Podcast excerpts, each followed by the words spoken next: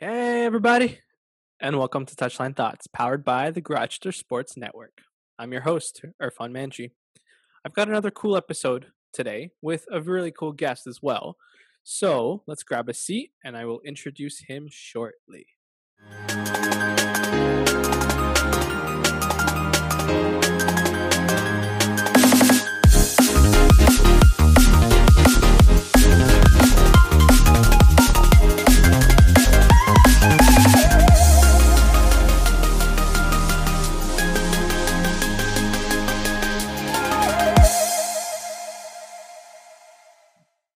I'd like to welcome a friend of the show and of the network.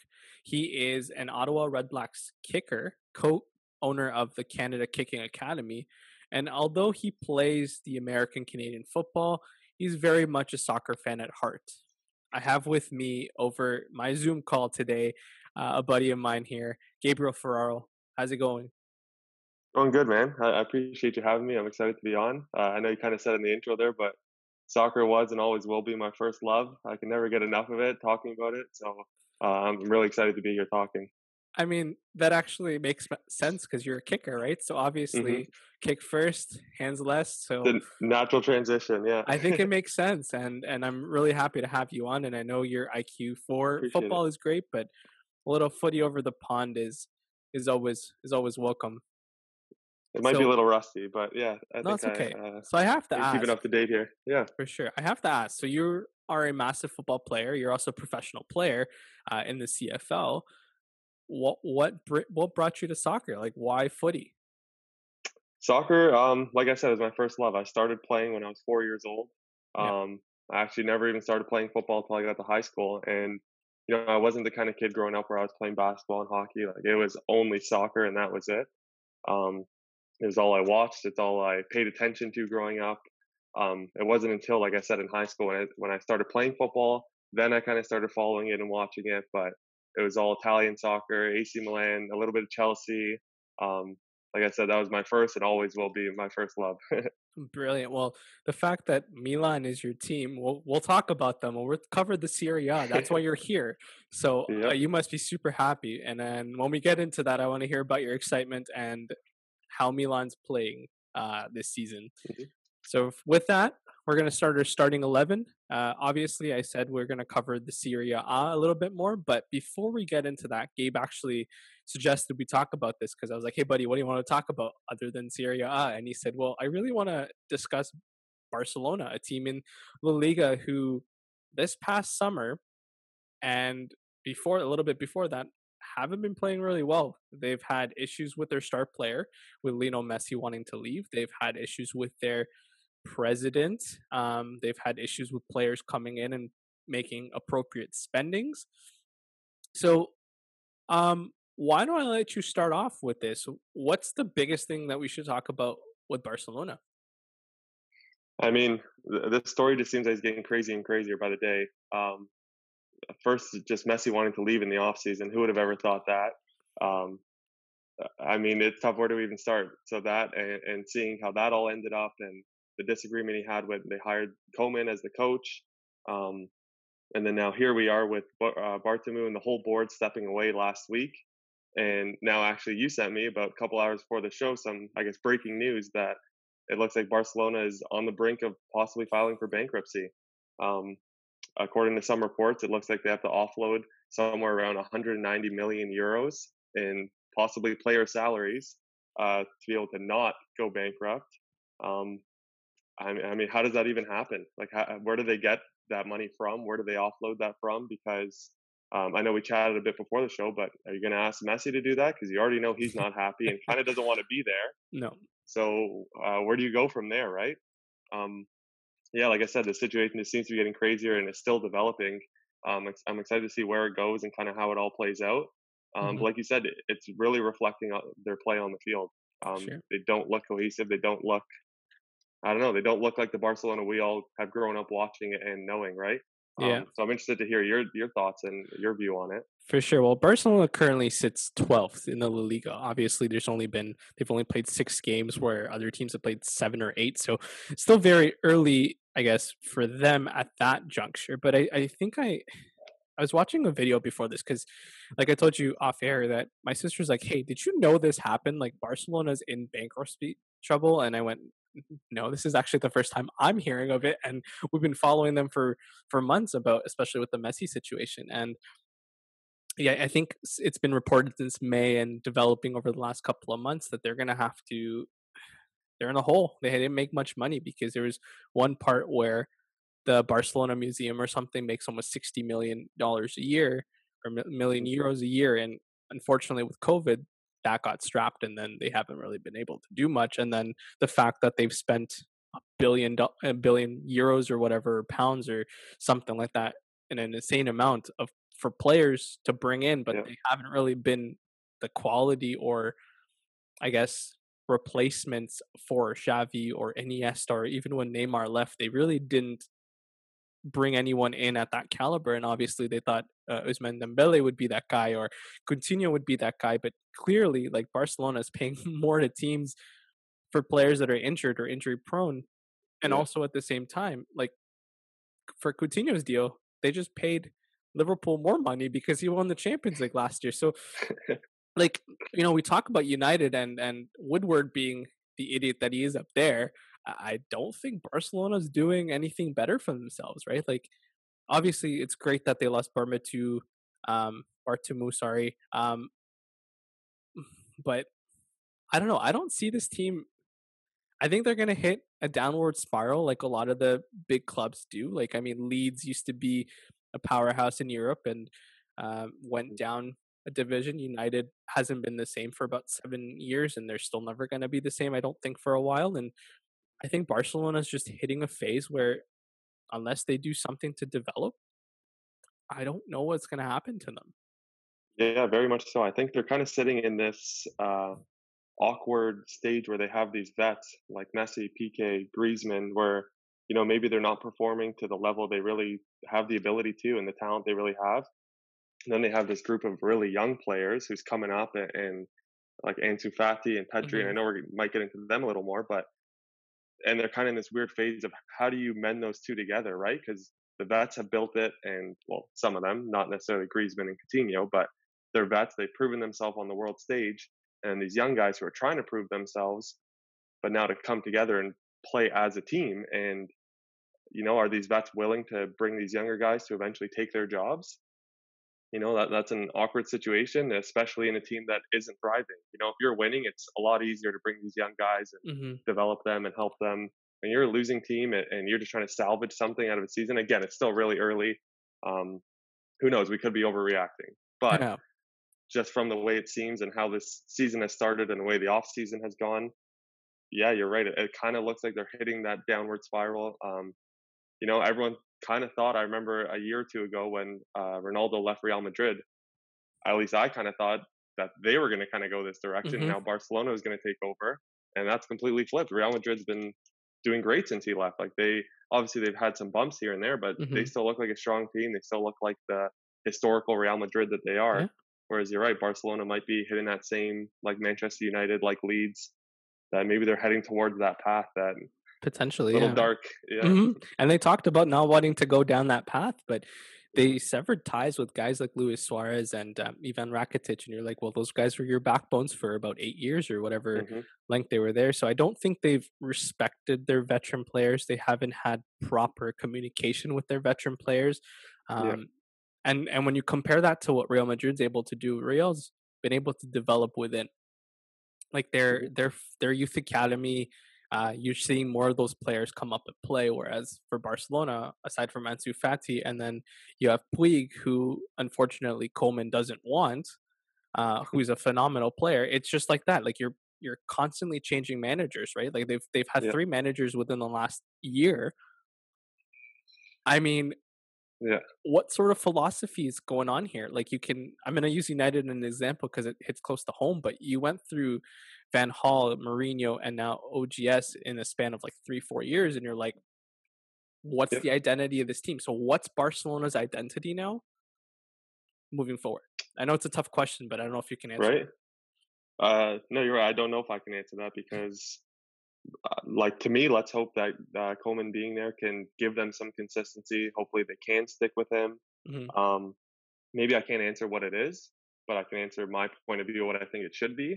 And, you know, maybe now with the football background, I kind of get these terms, but I think they should go full rebuild mode and kind of mm-hmm. get rid of the Griezmann.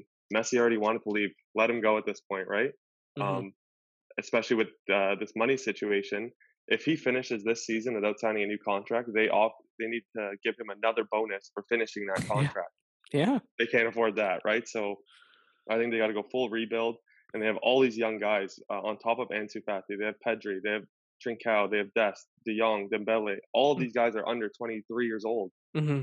So full rebuild, and like we said with Real Madrid, these young guys kind of build through them, and maybe yeah. you'll have one or two bad years, but you got to trust that yeah. you are who you are in Barcelona, and you'll get kind of more talent from there but even with their bad year, like they shouldn't be struggling as much as they are.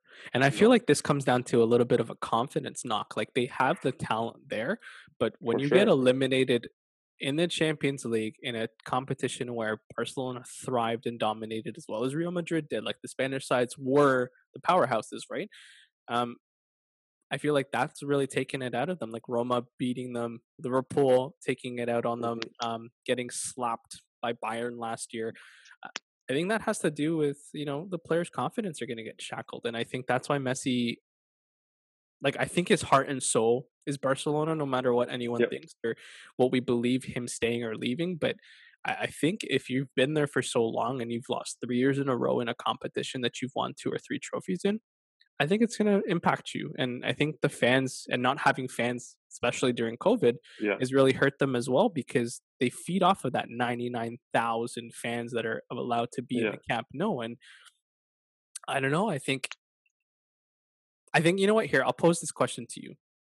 They still have enough talent, they're still very good. Is Ronald Koeman the right coach? I mean, from the get go, like, should he have been hired? Should he have been hired? Um, see, I I think to me the biggest thing, and again, it all depended on the the way they wanted to take it and the way the whole organization wanted to go. If Messi didn't want him in, I think right then and there they had to make the decision: Are we bringing in this coach we want and letting Messi and other vets go and starting fresh, hmm. or are we going to keep our vets happy and bring a guy in that they want um, you know, something similar to like a Pirlo we see in Juventus, someone that they can relate to, someone that, you know, maybe isn't going to come in trying to be above them and trying to change a culture and, you know, kind of help them run this culture. Because let's be honest, Messi could probably be a player coach if he really wanted to. and obviously, I'm, I'm being facetious here, but point being that I think they needed to make a decision of which way they wanted to go. And they tried to go, you know, best of both worlds. Let's try and keep both of them happy. Mm-hmm. Which realistically, that's not going to happen when there's this much money involved, this much pride involved, ego involved. Um, so I think they needed to make that decision, which they chose not to. Um, so if their decision was to keep Messi, then I think no, he wasn't the right hire. No. If they were willing to let Messi walk and maybe go to Manchester City, whatever, then yeah, I think he could have been for the younger guys. Um, so yes, I didn't really answer your question there, no, but okay. it's kind of the organization, right? They kind of have to make a decision that they kind of chose not to, and now it seems like they're kind of walking away from the mess and going, "Yeah, you guys deal with it. I'm getting out of here." Right. Right. Well, that, so I mean, that's the identity crisis we referred to, right? Exactly. like we don't know if we're gonna still be competitive, but we are gonna be competitive because we still need money. You know, yeah. like okay. So if you're the board right now, because there is no board, there is no president, mm-hmm. you have the option of firing Ronald Coleman with no financial issues. Okay, who mm-hmm. are you bringing in that's going to relate to these players? Uh, that's a good question. I, I mean, I don't, I don't even know who's available at this point. Okay, I'll um, give you, I'll give you three top managers currently. Yeah, yeah. So Mauricio Pochettino, Pochettino, sorry, um, mm-hmm. Massimo Allegri. Yep. And we'll go a legend with Xavi. I mean, if he's willing, Xavi, I, because I, I think, like I said, similar to that Pirlo situation, he's been there, he's won it, and he can relate to those older guys. I don't think those older guys need someone to come in and tell them how to act and tell them the culture they need. I think they need someone to support them and kind of help them run it in a way. Um, yeah, I, I, would go for a type of player type coach, right? Someone mm-hmm. who can relate to the guys, who's been there, understands the organization. Yep. He played for that team and built what they are right now. Former um, captain. Yep. He's gonna captain, have a, so. he's gonna have more of a voice than I think Coleman will and if you look exactly. at Coleman's track record, he had Everton and Southampton and now Barcelona. So I don't, I don't know. Like, yeah, I, how did he even get there? You know, I, you're right. Like, I think because he had player connections and etc. But I don't know. Like, I agree with you there. I think out of those three options I gave you, I was, I was really hoping that it would be Xavi, especially if they want to maintain. Again, I'm going to say the word again, but identity. Um, yeah. If he wants the respect of his leaders, mm-hmm. and he isn't afraid to yell at his leaders. Right? Yeah, and I think exactly. Xavi's that type of player, but it didn't work. And out. because I think if he were to yell or kind of, you know, have to assert his dominance, he's mm-hmm. someone who's respected, and they're they're going to respect what he's saying, why he's saying it, where it's coming from. Um, right? Because when you talk about a team like Barcelona, the first person has to be Messi. Is he going to respect the message that's coming? Mm-hmm. If you're coming from, like you said, Everton and Southampton, why does why would Messi listen to what you're saying? Well, like, what do you know more than he knows, right? Yeah. Or someone like Xavi, I think he can respect where it's coming from, why he's saying. He's probably heard it already when he was the captain. Um, so I think that's the most important thing with with teams like this that have guys as prestigious as well, the best player in the world, right? Mm-hmm. Or any of those that have those star players. I think it's most important that they respect the coach and the message. True. And I mean, uh, I keep hearing this that no player is above the team and its fans, but unfortunately, I think Messi supersedes all that just because yep. of what he brings to this club. And it's unfortunate to say that if you're a fan being like, there's no player bigger, you can go if you want, but I don't think Barcelona can afford losing Messi. Yeah, no, I agree. I agree. Okay, but if they can afford losing him, where, where does he end up? If he ends up anywhere? I think the easy answer is Man City. Okay. I mean, um, he already has the connection there with Pep and uh, Sergio Aguero, and you know, I think he would fit in there, kind of take that role that uh, David Silva left there. Um, it would be scary to see him there with De Bruyne. Um, you know, that, yep. that'd be a pretty scary team there. Yep. Um, out of left field, what if he came to Los Angeles in New York and just jumped right to the MLS still at the top of his game rather than coming when he's washed up? Uh, just throwing it out there. I don't see it happening, but he's going to score ten goals a game. What a hell? game? Oh yeah. Seeing what Giovinco did here, I could just imagine what oh, Messi would do. goodness! Every free kick's a guaranteed goal. Well, oh, I mean, yeah. I can, I can see him in MLS. I think not in the next two to three years because he's still no. in. I think he's still very good.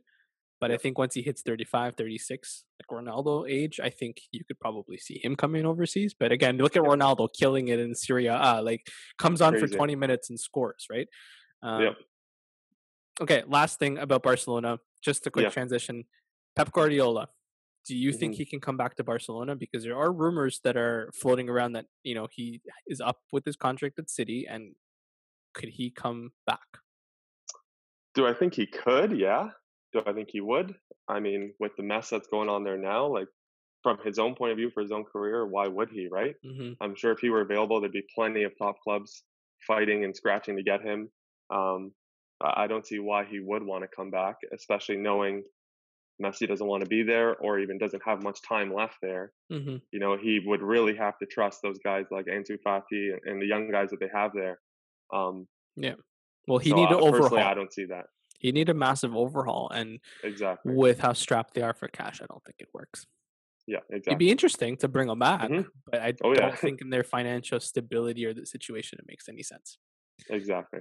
All right, so we'll quickly go to the sport or the league, I guess, that you've been following since you were a kid, and uh, we'll yes. start with AC Milan.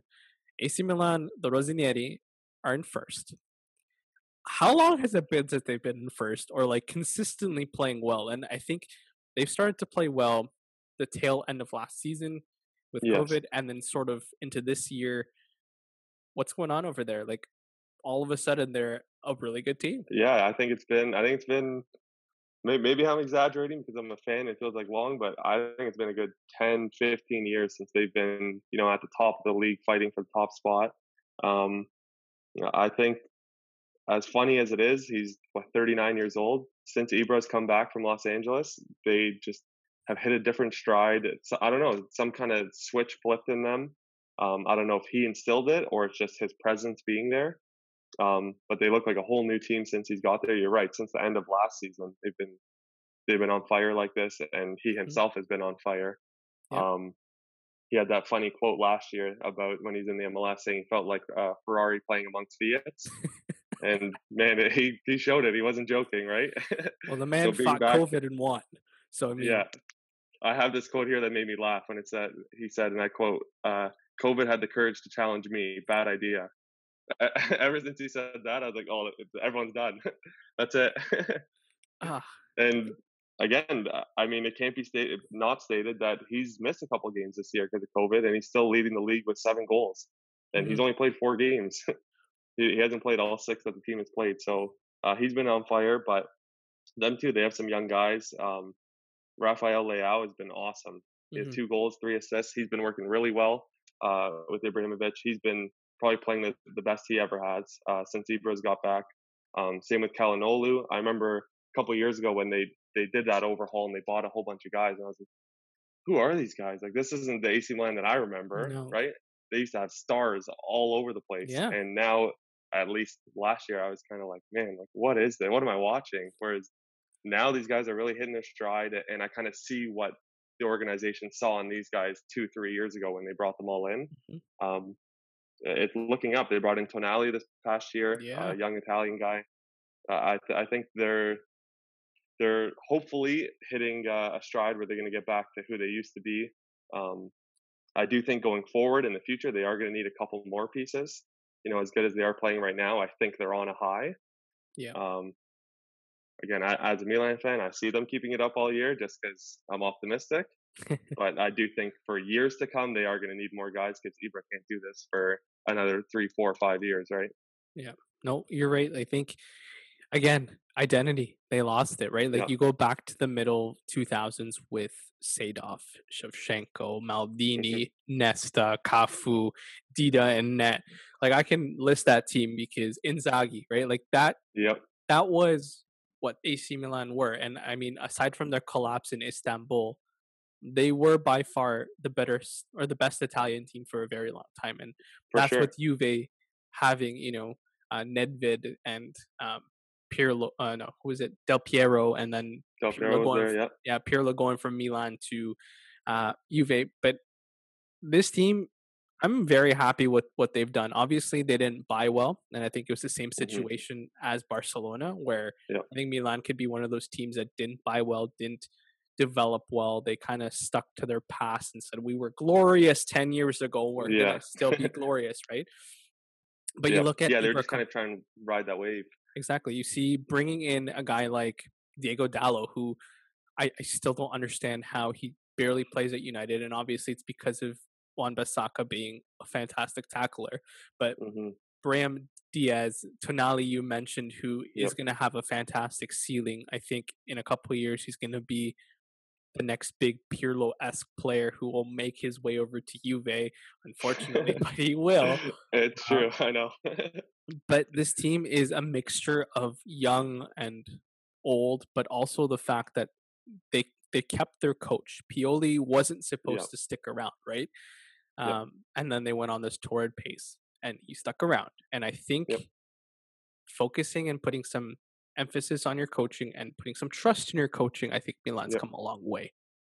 Yeah, and I think that's important. It's just that consistency, right? If there's mm-hmm. always a new coach coming in, because they had a couple years there, they had Gattuso, they had Inzaghi as the head coach. They, they're just trying to all these different the players that were working, and you know, it's just there was no consistency. That that coach could never build a culture and build a team and trust in his players. Mm-hmm. Where now they're finally giving Pioli the chance, and it's working. It's, it's looking good right now. And like you said, the, the ceiling's high with these young guys. Um, I guess we'll see from here if they can keep this going. Um, but if they can ride this wave, yeah, I, I mean, it's an exciting time. I know you said optimistically and internally you think that they'll always be in first and they'll stay there. Do you realistically think that they're a, a first place team with, you know, Europe as well and also Ibra at 39? Um, with Juventus there, mm-hmm. debatable because mm-hmm. I think Juventus, and, and we'll get into them, I think they it's still early, and I think with Pirlo coming in, they will be okay and be the Juventus we all know from the past ten years. Um, but I, I, do think they have a good core there in Milan. I think the that core group of guys that are there have been there for a couple of years now, and maybe like we said, the buys weren't great a couple of years ago. It seemed like it was that one off season they were desperate and just bought anyone they could. Um, but now they've been there. They're building that chemistry together, which is so important.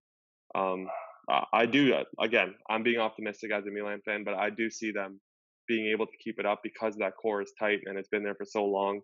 Uh, they have, in my opinion, one of the best goalies in the world, up and coming. Um, uh, good defense with uh, Romagnoli in the middle, Theo Hernandez. Mm-hmm. Uh, they have some good players, some good up and coming guys. I do think they can keep it up. Um, I, like I said, it, what gives me the optimism is that this kind of transferred from the end of last season. It's not like they just kind of hit a spurt for three games. Yeah, it's been a stretch of a good ten games now. Um, so as long as they, they can keep this consistency up and you know kind of ride this wave, I mm-hmm. mean, the important thing for them is not getting that cocky feeling where they feel like, oh, we're good, we're in first now, and we can chill. Yeah. You know, as long as they keep pushing to get better, keep pushing for more goals and all that, I think they can. Yeah, just let Ibra do the cockiness and put exactly. all the attention on him, and then take the focus away from him. the rest. He can take it. Exactly. So you do you do you genuinely think that uh, um, that they can actually take over from Juve after like Juve's dominance ends this year? Do you think is this is this where we're going? From my point of view, yeah, yeah, I think they can. uh, realistically, does their dominance end? Probably not. I think Juve still got a couple years here.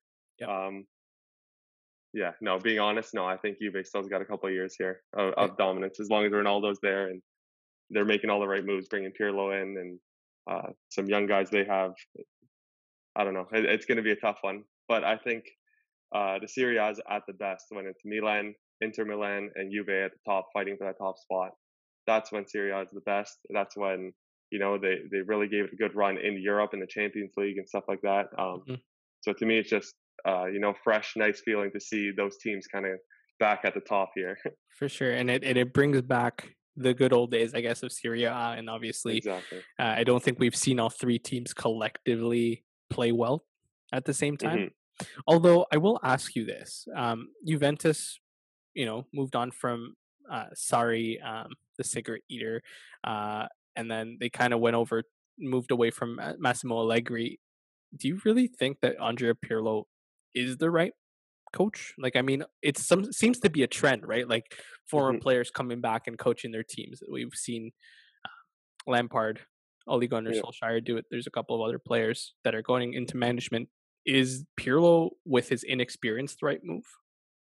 Um, I think so because of the kind of player and person he is. I think he brings that you know level-headedness, that calmness. Um, and again, as we were kind of speaking with Barcelona, I think with a team when you have guys like Ronaldo, Chiellini, Bonucci, Buffon, I don't think they need a guy to really set a culture. They have a culture set. They mm-hmm. have the guys. They know they know they're going to work hard. They know these guys are going to show up. They need almost like a peer to simply just manage them. And I think Pirlo's that guy simply because of who he is and the type of player he was. If he can transfer that into being a coach, he's that calm, level-headed, you know, even if things are going wrong, he's not going to be freaking out. He's not going to be losing his mind. Um, no, he's a complex. I, I think he, he, he's awesome in that sense. So I, I think he's perfect for this team. Um, and like you said, with the inexperience, that's why for Juve fans, I don't think it should be too worrying that they don't look great right now and they're not killing it at the start of the season, even though they are still in third place. But they're not what everyone thinks right now. Um, that loss to Barcelona and you know, I'm I wouldn't be. they could have won that game. Okay, to be For fair, sure. three offside For goals, sure. right? Yep. Yeah, but yeah. So again, I think just being that calming factor, he'll get his experience, and he has the players that even if he does make mistakes as a manager here yeah. and there, they'll bail him out. Yeah. Um, but yeah, I, I think he, he could be the right guy, and he's the kind of guy that I remember watching back in the day, thinking, man, he would be an awesome coach. just seeing the kind of manager he was on the field yeah. similar to a Xavi or an Iniesta, right? For sure. Um, that's why it kind of made me laugh when a couple years ago when uh, Milan brought in Gattuso to be the coach. I was like, that is like the opposite of a guy I would want as my coach, which he ended up doing pretty well as the coach. He did. He did. I mean, player, I would never see someone like that as a coach, right? Or yeah. Pirlo is the kind of guy you'd see. Um, yeah, yeah well, so, temperament. Like I mean, what I remember from Gattuso is the 2006 World Cup where he's running around in his tidy whities. Like that's yeah. my memory of him, not the fact that he was a soccer player, right? Yeah, like, yeah. um, no, but I think when you look at Pirlo, I will agree with you on this point. That when you see Pirlo, I see a coach. Like I see a guy ready to be a coach. I don't mm-hmm. necessarily mm-hmm. think he's there yet in the sense that yes, it's the inexperience, but I like how you put it and framed it in the sense that he doesn't need to be a coach coach yet because he has a guy like Buffon and Chiellini and Bonucci and Ronaldo who have been there. They know what it takes to win, and um, that's why I think they're going to be my de facto champions, just because I think they have so much quality. They have so many good players on that team that it doesn't matter if their coach is inexperienced. I think they'll still mm-hmm. pull that out. The question though comes to Europe. Um, I think even with that experience, is is Pirlo ready for Europe? Right? Um, yeah. Like they they haven't looked great in any of their matches. Like yes, they are in third, like you said, but it isn't that they're going to bulldoze you. But they also didn't look like that under sorry last year. They didn't look like they mm-hmm. were going to bulldoze everyone, but they still kind of walked to a championship. Yeah, and there's enough talent for them to walk to a championship. I just think Europe, where they want to win, and that's why Ronaldo was brought in. I yep. think there's something missing.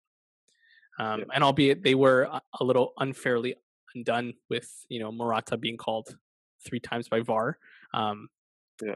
But like neither team looked great, even though Barcelona won. Like the, don't look at the scoreline; it wasn't a great game in my opinion. If you yeah, look yeah. at that game, that Ajax and that Atalanta game was fantastic. And yeah. Um, but I think Pirlo has a lot of work to do in Europe. I think in the league he'll mm-hmm. walk to a title just because of the personnel, which is no, I agree. Ridiculous to say, but I think when you're rich, you're rich, right? Like when you have the players, you have the players. Yeah, no, I agree. And like you said, the same reason they brought in Ronaldo, I think that's why they brought in Pirlo was to win the Champions League. At the end of the day, that's what they're looking for. Mm-hmm. You know, to win the league. I don't even know what's it seven years in a row now, and then fire their coach. Yeah, obviously that's not what they're looking for. they're not looking to win the league again, which obviously they are, but it's yeah. the Champions League. It's what they're gunning for. Um, yeah, I think they'd trade like at least three of their Serie A Scudettos for for a, a shot League, at a sure. final with Ronaldo, right? And I think yeah, that's yeah. where Pirlo is missing something. But if they get hot and they figure it out, because he has the and players for takes, it, right? They'll be fine, right? And that's all it takes, right? I think I think something like Champions League is almost: are you healthy and are you hot? come the time of quarterfinals, semifinals, finals, right? It's not mm. necessarily you're the best team all year long. Just are you hot at that moment, right? It's when you turn it on, right? You look at Bayern last year. Yes, they're a fantastic team, an amazing team, but they didn't start off well, right? No. But they yeah, went on, uh, yeah, a rampant run of like thirty something wins in a row, and yeah, smoking Barcelona and Atletico last week. Like they, they're. I think you have to find that gear and mm-hmm. I had them. I picked them last year to win the Champions League or at least be in the final there. So I think mm-hmm. they're there. I just I'm not sure about Pirlo yet. Yeah. Right. Well, and like we were talking with the other teams, it comes with that uh, consistency. So yeah, if we're talking for this season, I don't know about Champions League, but his first year as a coach, mm-hmm. it would be great to see for his sake. But um, when it comes to playing teams like Bayern Munich and Liverpool, it, that consistency of having the same coach, the same players, the chemistry, that's going to end up playing a huge factor, right? Mm-hmm. So when you're playing a Liverpool team who's had the same coach and players for four or five years now, and you're this is your first team with your, your first year with your team, uh, that's going to make a difference, right? So that that does remain to be seen. And you're right. I think maybe he is missing something in that sense because never been there as a coach before. Yeah. You know, if you need to make that adjustment in the 80th minute, you've never been there before in the semifinals. Yeah. Yeah. Like so accidentally brings on you know, Morata when you need somebody to defend and you're like, okay, what do you do it, right? Yeah, yeah. But I think uh, then this this kind of creeps up as a question. Ronaldo's 36. Do, does he have time? Does Pirlo have time to figure it out? Um, see that that's a funny question. Uh, and if it were any other player, the answer would probably be no. I don't think so. It's one of mm-hmm. those you got to win now but Ronaldo seems to be like the LeBron James of soccer. Like his 36 is like 25 for any other player. Like he still looks as young and as fast as ever. Um, so yeah, fact, maybe looks maybe better this a year. year or two. Yeah. Yeah. So to say, um, does he have time? What I mean by time, maybe a year or two. Like I wouldn't say four or five years, right? I think no. it's got to be this year or next season. If not, then who knows?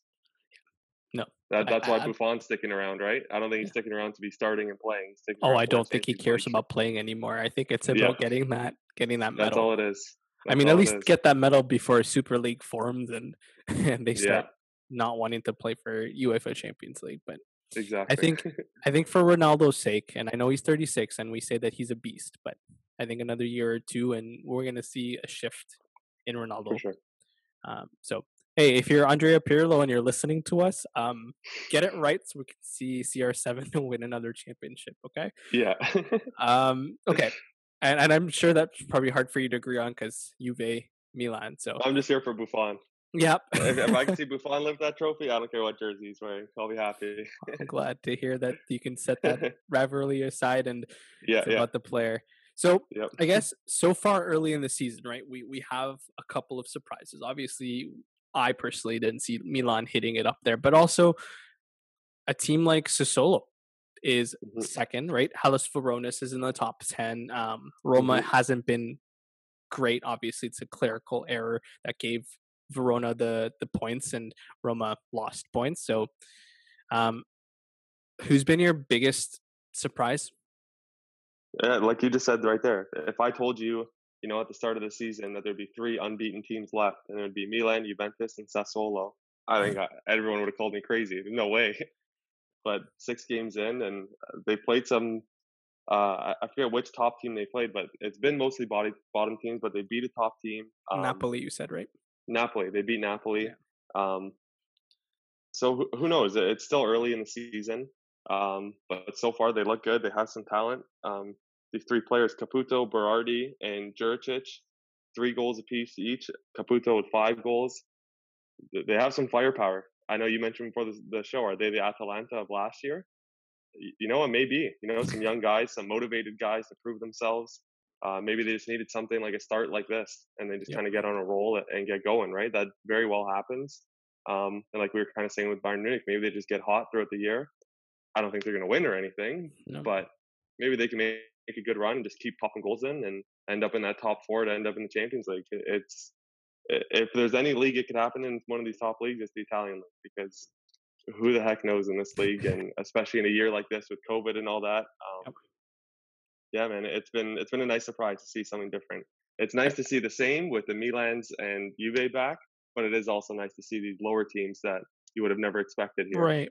Right. It's not a staple of the top four or the top six. It's it's good to see some exactly. interchangeability, right? So are they pretenders or they're contenders this year for you? Sassuolo. It's early. It's early. Yeah, and they've, it's they've early. played bottom ten teams, right? And then Yeah, exactly. It's early. They played uh, well against think... these teams. And that's yep. important as a major club. If you want to be successful in Serie A, ah, you got to be ruthless, and I think they've been ruthless. And that is the important thing is that they're not. It's not like they're just one nothing win here and just barely pumping out a win there. Like they've been beating these teams straight up. Um, when it comes to the the full grand scheme of things, I would call them a pretender. I don't see them staying in the top four realistically.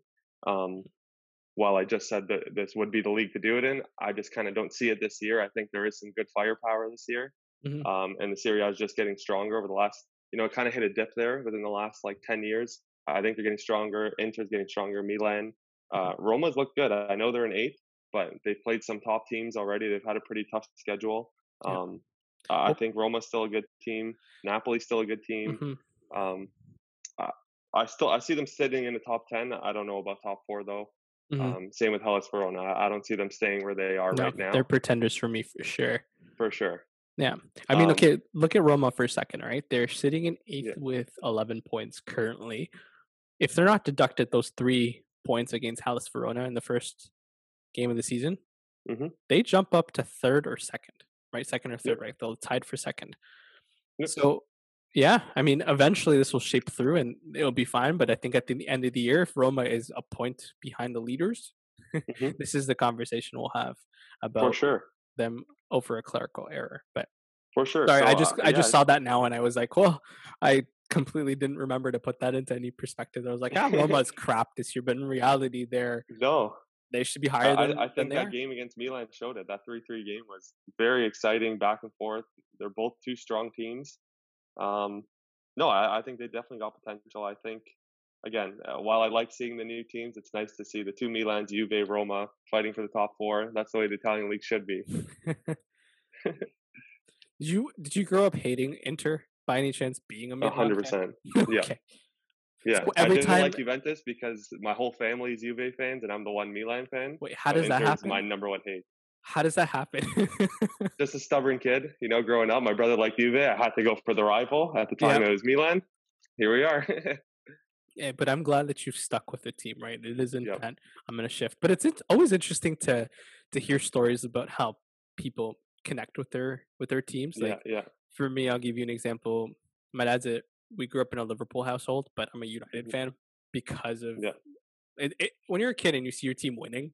I think that's yeah. what starts it, and I think that's my story with my team. But obviously, I still love Liverpool, and it's really weird with contrasting Liverpool and United. But yeah, yeah, yeah. It's always great to have like that little story where people go, "Wait, how did this happen?" And you go, "There you go," right? Yeah, yeah, it's true.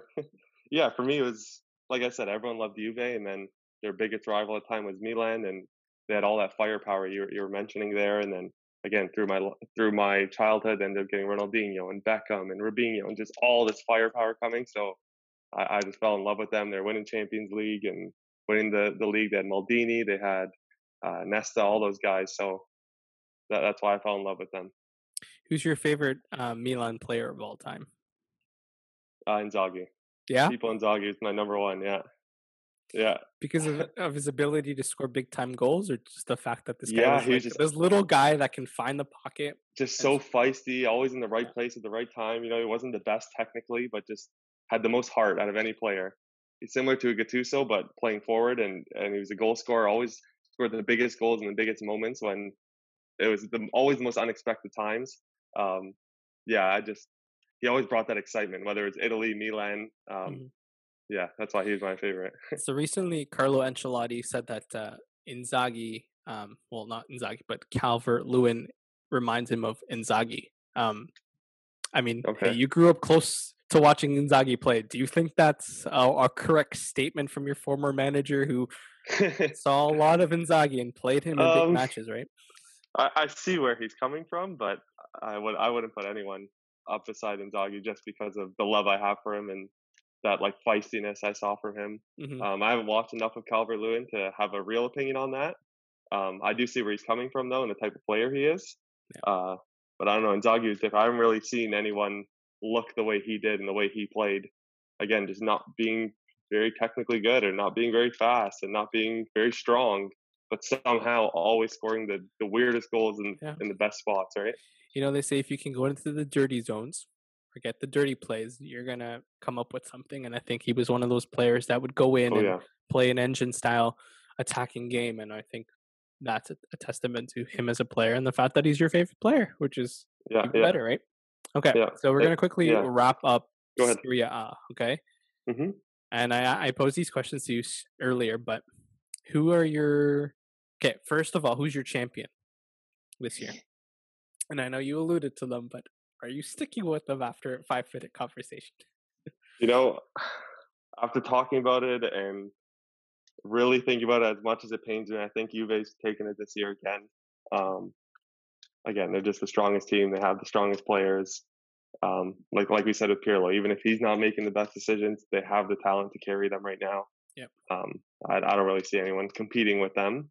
I think it will be closer, and I think it's been getting closer every year. Mm-hmm. But I, I, don't see this being the year that they get dethroned. So Juve's the number one team this year. Although I'd welcome any sort of upset. So I'm talking to yep. the Milans here. Uh, yep. I'm talking to Roma or Napoli if they find a way to squeeze in there. Uh, Yep. I'm ready for an upset. I think it's time. I hope I'm coming on the show in about six months and laughing about how I was wrong and how Milan won. But great. So uh, I'll write it down. I'll write it down. I'll, i wrote yeah. you down for Juve, but we'll say Milan question mark. And then if that happens, then by all means, I will let you gloat for as long yeah, as. Yeah. okay. So if Juve are your champions, I, I also agree with you on that. Who's your top four? Um. So two naturally, I'd put Milan mm-hmm. just because I do think they can keep up what they're doing, especially against the lower teams. Uh, so I'd put Milan two. I think Inter Milan is a strong team. I'm putting them third. Um, and I still see Atalanta coming in fourth. Um, real close. I think it's gonna be within one point. And I know you only asked for top four, but I think Roma is going to be there in that fifth spot. I think it's going to be within a point or two coming okay. in to right at the end of the year. Okay, well I'll write that down there. But I'm gonna okay. So I'm not. I don't want to agree with you for everything, especially with my top four here. So I will say yes for Juve, yes for the the Inter and mm-hmm. AC there, but I'm gonna say Napoli in fourth. And I'm only gonna say this because I just saw Atalanta got get destroyed against Liverpool, and I saw Mhm. a lot of holes. And I think if any Italian team is watching them play, you got to exploit those.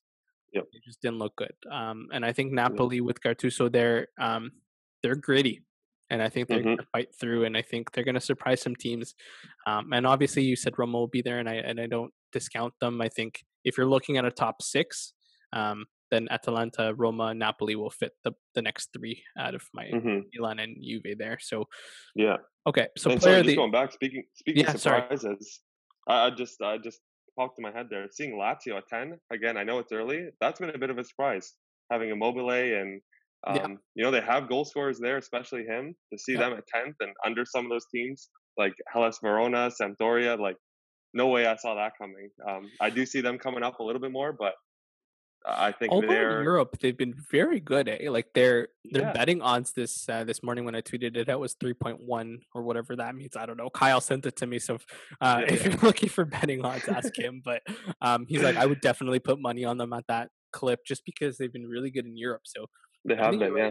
It's surprising, but I mean, ten points isn't like they're six points off top. Like it's not. That, that's the thing. It's so early, Yeah, right? It, it could be two weeks and this whole this whole thing could shift already. For sure. But yeah, no, Yeah. I, I can see why you're surprised because they always find a way to score. And Immobile is still going to score for you, but I think I think we're seeing like the collective group around him hasn't been up to par this year, and I think you hmm can't keep relying on one player to do everything. Yeah, exactly. Okay, so your player of the year? I, I wanted to go a little different just because I think the obvious answer would be Ronaldo, and he has been playing at such a high level. But I'm gonna go with uh, Dybala this year. okay, I think he's the kind of guy every year he's getting better, and he's an exciting guy to watch. Um, he's someone to look out for in, in the future. He's still a young guy. Um, I'm going with him for player of the year this year. okay. I mean, he hasn't played much recently, and obviously the team's Yeah, been hit with COVID and that whole thing. I know I wrote it down for us to talk about, but man, it's fine. We talk about it every week. Uh, yeah, yeah, um, but no, in reality, I think I like that Dybala pick. I think he was the best Juve player last year, and that's yep. saying a lot with Ronaldo, right? hmm I'm gonna go completely out of it, and just because I feel so bad that he's not our player anymore over at United, but Romelu Lukaku has looked Yeah, amazing. Um, I mean, he picked up an injury, so he didn't play uh, against Real Madrid, which is yes, unfortunate. But I, I, I do think that he's he's a really good player, and he's found it. Like yep, he, he's he's fast. yeah. He's a big guy, but he's league. fast as hell. Oh yeah, and that switch to the Italian league has been amazing for him. He's really come out of his shell. But I don't know what happened when he was at Man U, but he did not look like himself, and he's back to himself and probably playing the best he ever has right now. He, he Yeah. looks off. That's a good pick. Yeah, I, I think he plays well when he plays his back to the defender and then is able to run off the ball, right? And yeah, I think he's the marks of a fantastic striker. So that's yeah. why I have him as a player of the year there. But Nice. I mean, eh, I think if you get Ronaldo or Ibra or Dybala or any of the big boys up there, I think they'll be great. I'm really hoping it's like a, a surprise player, so we're both wrong Yeah, at the end of it. But yeah, that'd be nice. yeah, well, all right. Well, that that ends our starting eleven. That was a great conversation. I liked how we covered Barcelona. and We went through the Serie A. I do apologize that we didn't cover the lower half of the table, but I think we'll try and get that in next time. So if you have questions about Serie A or Barcelona, please link us up. So moving on to our off the bench segment, obviously we're going to continue with our tradition and and with the spirit of the five substitution rule, which by the way might come to the Premier League, even though they went to three, which out of every other league, they're the only ones that decided to be different. I guess Yeah, Brexit, have to be different. yeah, Brexit on that one there. yeah, Um, but yeah, that aside, I, I will continue with that five substitution rule. So I'll have Gabe start off the first story. yeah. So first, we're talking about the injury bug. Uh, Liverpool's defensive woes continue as Fabinho is the latest victim of the injury bug. The Reds are now left with only one senior fit defender in Joe Gomez. However, Joel Matip might be on his way back, and he started on the bench for, for Klopp uh, this week versus Atalanta. As well, Virgil van Dijk did go on uh, successful surgery to repair his ACL. Uh, Alphonso Davies is set to miss six to eight weeks after injuring his ankle. And as we just mentioned, Romelu Lukaku got injured as well and did not play in their Tuesday clash versus Real Madrid. Uh, PSG has been hit hard. They have five key players out in Mbappe, Neymar, Icardi, Verratti, and Draxler for their tie against Leipzig. And finally, Mats Hummels is out for Dortmund. In the early times of the English Championship, which is England's second division, Reading, that's right, Reading are on top of the summit with an impressive seven wins in eight matches. Talk about uh, a surprise there. Mm-hmm. On Tuesday of last week, the English FA initiated a new diversity code to potentially increase the number of ethnic minority candidates to land senior jobs within the game. The code wants to increase the opportunity for non white and female candidates. COVID 19 news, because we can't go anywhere without those. This past Thursday, LAFC of MLS closed their facilities after two more players tested positive for COVID 19. The Bundesliga was back behind closed doors this past weekend as 18,681 new cases of COVID were present on as of Friday across the country, uh, which forced closure. Ajax were hit with a COVID outbreak just before their Champions League match against Midtjylland. They will be without captain Tadic, goalkeeper Onana, and Davy Klaassen to name a few. They, I think, they went with a, a solid amount of like 11 to 17 players. They they were not healthy. Well, And bringing it back home here to the MLS. After originally stating that the MLS Supporter Shield will not be handed out this year, the Supporters Foundation made a 180 degree turn and has reinstated the shield after the fans and the clubs voiced their opinions, which I think is the right choice personally. yeah. Doesn't matter. Fans can still see the game when it's it's on TV there and um, I'm exactly. glad they spoke up and I don't know why the shield abruptly did that. Yeah. Well, that does it. That ends our off the bench segment. And that also means that our show is done for today. Uh, episode seven concludes, but make sure you subscribe to our show, give us a like, or leave a rating. Just a reminder to our listeners we have switched from SoundCloud to Anchor. So that's a bit of a switch, but we are available still on Apple Podcasts, Spotify, and Google Play uh, or Google Podcasts, I should say. So follow us on Twitter at TouchlineTH. You can follow me at Irfan Manji. You can follow Gabe at G Ferraro underscore 10 and visit CanadaKickingAcademy.com. So if you're a soccer player that can kick the ball and you want to become a kicker, Please. just like Gabe, um, by all means, sign up with them. They're the two brothers are amazing people, and I think you'll enjoy time with them. Appreciate it. Don't forget to follow our network at Garage Door Sport or check out GarageDoorSports.com. And for more betting odds and people that know more about betting than I do, you can follow at Betting House Pod. Um, and the host, Kyle Vardy, who is also on the main show, uh, sends me the odds once in a while. So if you want me to do that, I will keep tweeting them out until someone says no. Uh, and I want to say a big thank you to Gabe for joining us today. Thank you so much, and, and I hope you're doing well in this off season. Thank you, man. I appreciate it. I, I had a lot of fun doing this. Um, don't have many people to talk soccer about. It's been a while, so uh, I appreciate you having me on. I, would love to be back. Well, we will bring you back in a couple weeks. I think maybe you're on yes. Christmas break, so keep your schedule open for us then. Hopefully. Perfect. All right. Well, everyone, thanks awesome. for listening, and we will see you next match day. Cheers.